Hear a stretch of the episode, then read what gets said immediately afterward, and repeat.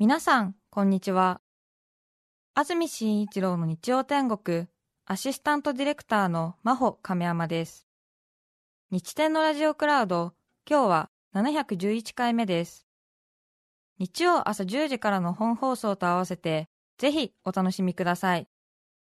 それでは、9月5日放送分、安住紳一郎の日曜天国、今日は番組のオープニングをお聞きください。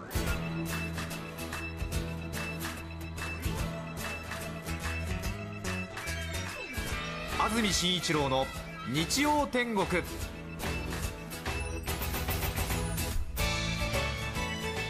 おはようございます。9月5日日曜日朝10時になりました。安住紳一郎です。おはようございます。中澤由美子です。皆さんはどんな日曜日の朝をお迎えでしょうか？さて曇り空の日曜を迎えています。今日もさほど気温は上がらないようです今日の関東地方秋雨前線が停滞している影響で雨が降ったり止んだりの天気です。夜には本降りになります。9月に入りましてから東京の最高気温は20度前後の日が続いています。今日も気温は上がりません。予想最高気温東京熊谷水戸宇都宮で23度。横浜前橋で24度。千葉で25度の予想です。9月入りましてから水曜日からですか？水木金土とここ4日本当に急に半袖では寒いくらい。急に押し入れからお布団出したという方も多いのではないでしょうか。びっくりするぐらい涼しいですよね。本当にそうですね。東京23区に気象庁は3年半ぶりに低温注意報を発表しています冬ではなくこの時期に発表される低温注意報非常に珍しいということのようです。少し農家の方は農作物発育気になるところですけどね。ちょっとね9月に入ってからも30度普通に行くような年続いてましたんで、えええうん。これぐらいだと助かるなって気持ち半分とそうなんですよね。ちょっと涼しすぎやしないかいっていうところもありますが。それから先週ですねスロベニアのはい。そばの消費量はいはいはい。パラリンピックの開会式で案内があって急に皆さんにわかにそばの消費量が 日本を上回る日本上回るというレベルじゃないらしいですね。日本の2倍近いって言ってましたよ。日本の2倍近い消費量があるスロベニアという国のことが急に注目されたということで私たちも先週の番組でそんな話をしたんですけども。そうでしましたら本当に関東にしか流れてないラジオなんですけれどもこんなにワールドワイドになって私とっても嬉しいんですけれどスロベニアのそばの消費量の現状に関しての報告がスロベニア本国からはもとよりえそのスロベニアと国境を接するオーストリア、スイス、そしてヨーロッパの都パリ、さらにはロシアから お便りが届いています。すごいですね。すごうーい、ん。わいやー、ありがとうございます。あありがとうございますまたちょっとなかなかねスロベニアって皆さんそんなに詳しく知ってらっしゃる方いないという情報なので多分ねきっとねぜひここはという気持ちになったのかもしれませんけれど、ええ嬉しいすごいですね。華やかだな。かっこいいですよね。今私手元に皆さんから寄せられたメールがあるんですけどもね。スロベニアうん。オーストリアうん。パリスイスロシアとそれぞれ表題が書かれてますからね。すごいですね。うーん。ちょっとした一人通信社みたいな感じで 楽しくなってますよ。本当ですね。いやなんかすごくねやっぱりあれですね外国の地名の書かれたうん。紙が自分の目の前に散乱してるっていうのはテンション上がりますね。そうですうねん。本当ですね。ちょっとロイター通信のデスクになった気持ちですよ。いや今、スロベニアのそばのことに関して情報、最も世界で集まってるのここだと思いますね。そう思いますね。素晴らしい。ではまず本国からの報告、スロベニアってそんなに大きな国じゃありませんからね先ほど調べましたら人口200万人って言ってますから人口200万人っていうと群馬県とか栃木県と同じくらいなのでまあ1億2億いるような国からしますと本当にまあそれぐらいということになりますが。うんなかなか知り合いはいないと思いますよねスロベニアにね。ちょうど旧ユーゴスラビアのね、えー一部ですけれどもアルプス山脈の一番南端のあたりになりますけれどもアドリア海と両方持つというような山岳国家山の国っていうような感じのイメージがありますけれどもスロベニアから来ています。ありがとうございます。この方はスロベニアの首都リブリャナに住んでらっしゃるポッタンコペンペンさんですね。女性の方。いいですいいねですね。すごくいい。急に信憑性が増しますよね。うん嘘じゃないって感じがしますね、うん。あ AM ラジオを聞いているんだって感じがしますよね。おかしいですね。素晴らしいですよ、ねえ、埼玉県戸田から出てる電波をスロベニアのリブリャナ。ねえ。まあ、そこまでは届いてませんけれどもね。ポッタンコペンペンさんから。先週スロベニアはそばの消費量が日本よりも多いこと。そばの料理を調べたけれどよくわからなかったことに触れていらっしゃいましたが当のスロベニアの首都リブリャナからそばをどう食しているのかをお答えします。ありがとうございます。同じヨーロッパでもナイフとフォークでいただくおしゃれなガレットのようなものはスロベニアではお目にかかれません。あそうですか。えー、そばクレープのようなガレットはスロベニアでは食べない。もっと素朴なものですスロベニア人のそばの消費方法について考えた末大きく4つに分類されると見ました。え。ーすごいね。本当に調査員みたいな方ですね。1そばがきの姉妹版のようなもの。2お米のように粒ごと。3パン。4ありとあらゆる料理の具として。へ一つ目のそばがき系統はお湯で練り上げたポロポロ状のものをベーコンなどの豚の脂と合わせて食べるかペースト状にしたものをカッテージチーズなどと一緒に焼いたり具を入れたお団子にして茹でて食べます。えはあ。なんかうんうんうん美味しい。うん。そう。うん。そば団子みたいなことにするのかな？そばがき団子にするのかな？小さくするようなイメージなんですかね。で豚の脂かはラードと一緒に食べるみたいなことなのかきっと美味しい。な、ううん。んちょっとハイカロリーな長野おやきみたいな感じなのかな、そうですうん。ねなんかあるよね。うん。おやきって言いましたっけ？おやきです。ね。はい。え、うんうん、そうだ。ふーん。そして2つ目は粒ごとそばの実を炊いたものを玉ねぎやきのこと一緒に炒めソーセージやお肉の付け合わせとして食べたり、はい。おかゆのように煮込んで食べます。いいですね。あそっか。つぶつぶでね。粒でねそば米でってことね。そうですね。時々ありますね。ね。おしゃれなお店で。ちょっとおじやみたいな感じでね。え？え違った？おかゆのような感じでしょ？あーそうあまあそうですね。の水分少なめのあ感じですか？あはいはいはいはい。おしゃれ付け合わせみたいなこと、うんうんうんうんはあはあはあはあそば粉のパンはパン屋で必ず見かける濃い茶色のパンで中でもくるみがゴロゴロ入ったそば粉のパンが人気です。ちょっとねはい。色が茶色でね。ね。そして4つ目がありとあらゆるところにそばが潜んでいるパターンです。そばの実がスープに浮いていたりソーセージの中から出てきたりパプリカの肉詰めの中から出てきたり。あらなんだかそばっぽいわと思う時には大抵プチプチ微量のそばの実がお料理の中からひょっこりと現れます。へ相当身近なのね。まあ、日本の消費量の2倍ですからね。ね。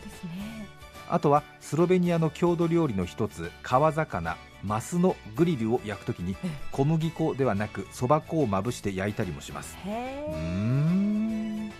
これもちょっとあれかな？風味がね少しちょっとこうや野種あふれるっていう感じの香りが出る。香りが出るでしょうね。ああいいねちなみにスロベニア語でそばはアイダと言います。YouTube などで AJDOVA AJDOVA などと入力して検索するとスロベニアのそば料理のレシピ動画がたくさん出てきます。AJDOVA A ねえ。あとはそうね。アイドバ。アイダ勝手なイメージですけど、うん。イタリアのお隣にあり右を向いた鳥の形をしたスロベニア。ええ。小さな国土の中でアルプス山脈の南端とアドリア海に少しだけ面した豊かな自然と新鮮で美味しいものがいっぱいの国です。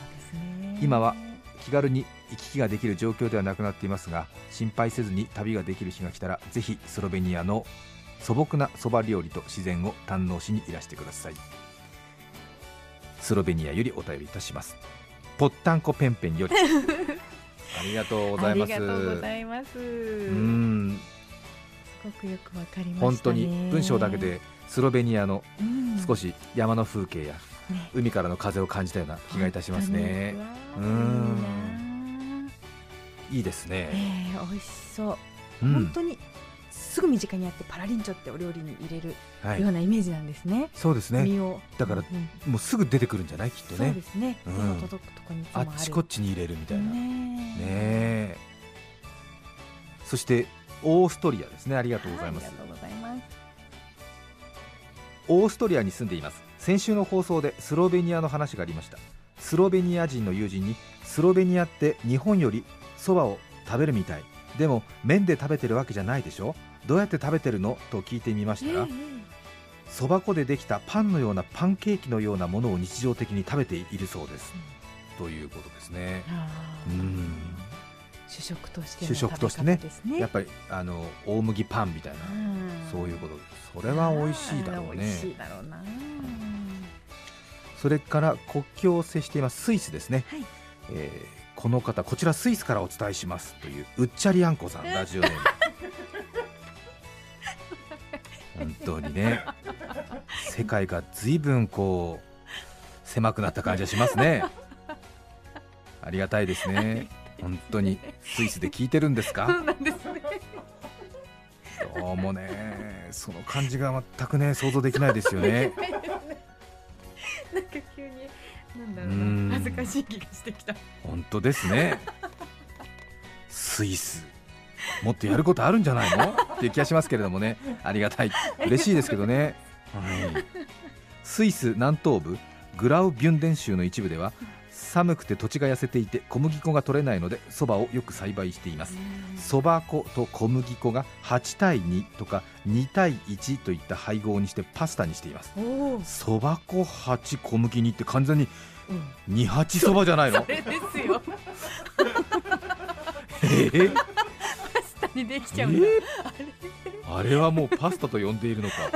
日本ではそれを二八そばと呼ぶけど。呼んでるよ。えー、あそう。そば粉ゆえに長く伸ばせず7センチ程度の短冊状の麺に。茹でたキャベツとじゃがいも仕上げにチーズのソースがあえてありました。うーん意外にやっぱりチーズとか豚の油的なものが合うってことなのかしらね。そうなんですね。そばにね。ポソポソしちゃうから。うん。ちょっとね太めにしてっていうことですね。あ、そうですね。あ、きしめんっぽいうん見た目なんですね。それからパリの方ですね。パリ在住のヒロと申します日本を懐かしく思いながらよくラジオを聞いています。ありがとうございます。先週の放送でスロベニアとそば粉の話がありましたがご存知の通りフランスでもスーパーでそば粉のガレット生地はもちろんそば粉の入ったクッキーやそば粉を粉で袋で普通に売っています。スロベニアのそば粉をネットで検索してみたところパンなどによく使われているそうですね。東ヨーロッパではよくありそうなパンだと思います いいですね。パリからの視点っていう感じがしうます。ん、ちょっとパリからはやっぱり上から見てるよ ね。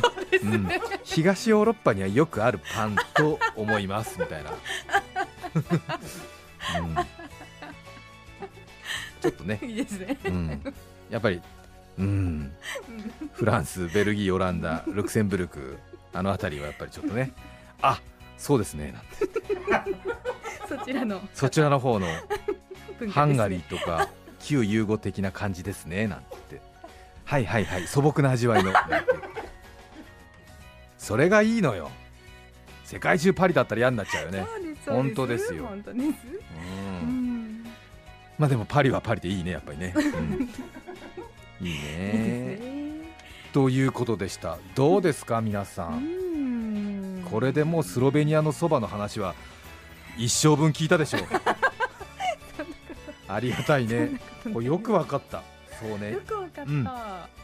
やっぱりうん。アルプスのね、ううん。ん、南端でやっぱり山のスポーツなんか盛んですもんねスロベニア。あそう。だから、まあ、日本もほぼ一緒ですもんね。だからねそう長野の安曇野と一緒みたいなことだもんね、うんきっとね。そうですね。うん。うん。でこうそばがきにして食べたりとか食べたり。そば米っていうの？なんていうの？そばの粒状にしてして茹でておかゆとかおじやとか、はい。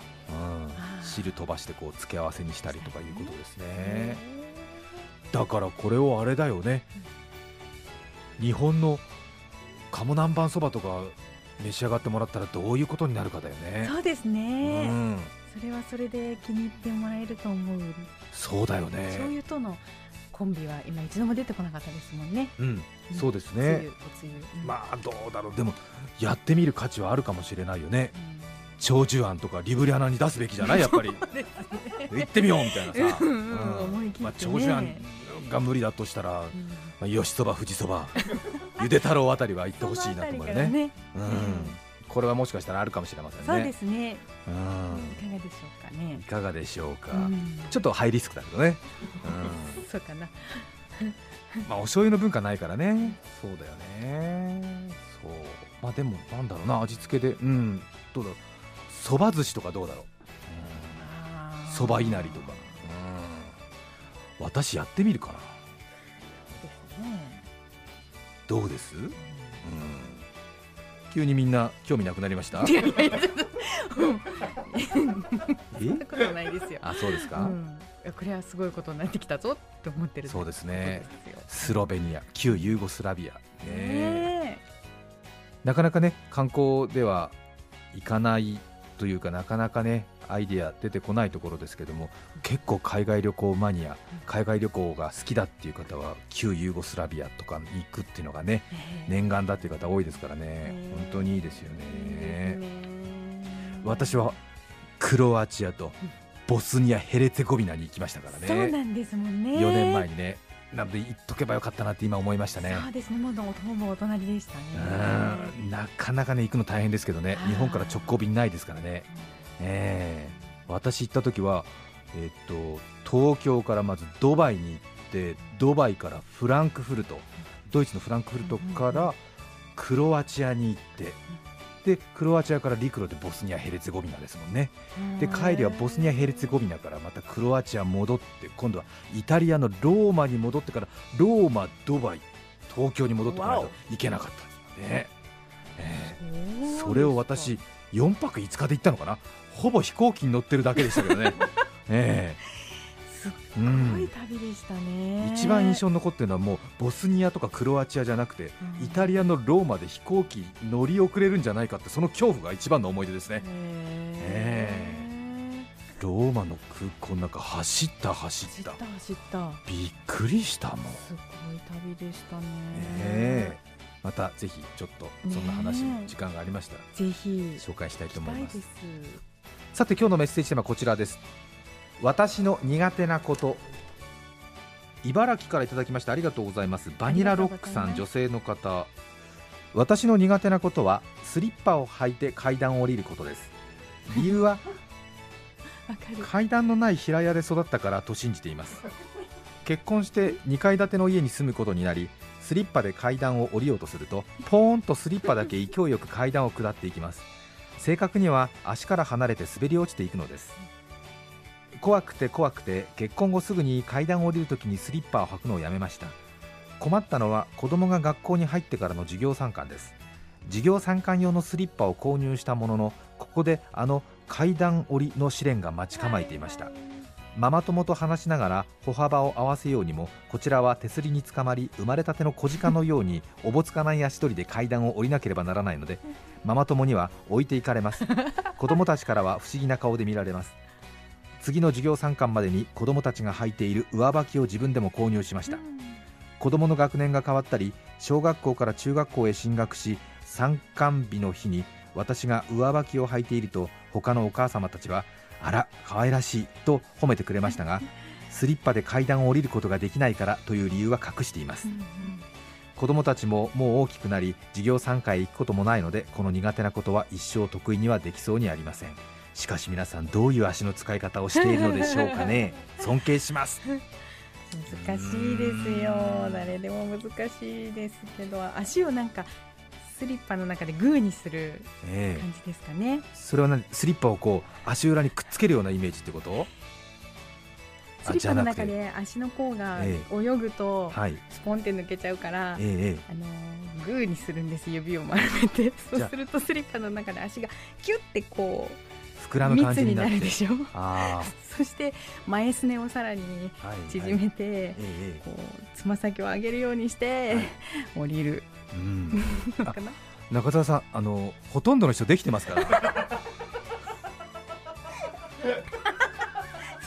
うんそんなにあの自分だけできるみたいな得意満面に説明されてもほとんどの人はできてますから。聞かれたのかなと思っていやいやなんかすごくなんかすごい解決法があるのかなと耳そば立ててみたらごくごく普通だったから少しご神言申し上げましたね。ちょっとあれだよね。なんかみんな独自になんか工夫してあのねかかと側のところが離れそうになったらそれをうまくこううまくねこう持ってきたりとかする？とかそんな感じとかですか？ねえ。あとちょっと階段に対して直角じゃなくてちょっと体を斜めにするとねあの比較的楽になりますね。なるほどですね。ちょっとね。スキーの時みたいに。うんそうですね、んうん斜角行みたいな感じで入っていくとうん。少し楽になりますかね、うん、あとはもう離れるのを想定してなんかもうねうん。あのジャズのリズムみたいなベタンポタンポタンポタンみたいなそういう 裏で裏で表紙取るみたいなねガンツタンツタンツタンツタンツタンツタンツタンって降りてくるっていうのもありますけどね。私の説明の方が抽象的で分かんないですよね。急にジャズのリズムで例えちゃったりして。よく分かんないですねあまた中澤さんファンがもうあれですか？ラジオの前で怒り狂ってます？申し訳なかったです。9月5日放送分安住紳一郎の日曜天国。それでは今日はこの辺で失礼します。安住紳一郎の日曜天国。ラジオ朝の美濁音体操。生麦生米生卵。巣鴨駒込駒込巣鴨。技巧派技師のカメラは5ギガ雅楽を科学だレディー・ガガ世田谷生まれのグルコサミンお聞きの放送は 905954TBS ラジオです。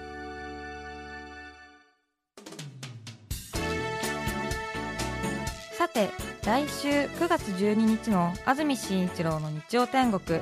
メッセージテーマは「恥ずかしい話」ゲストは歴史学者磯田道文さんです。それでは来週も日曜朝10時 TBS ラジオでお会いしましょう。さようなら。安住紳一郎の TBS ラジオクラウド。これはあくまで試供品。皆まで語れぬラジオクラウド。ぜひ本放送を聞きなされ。954905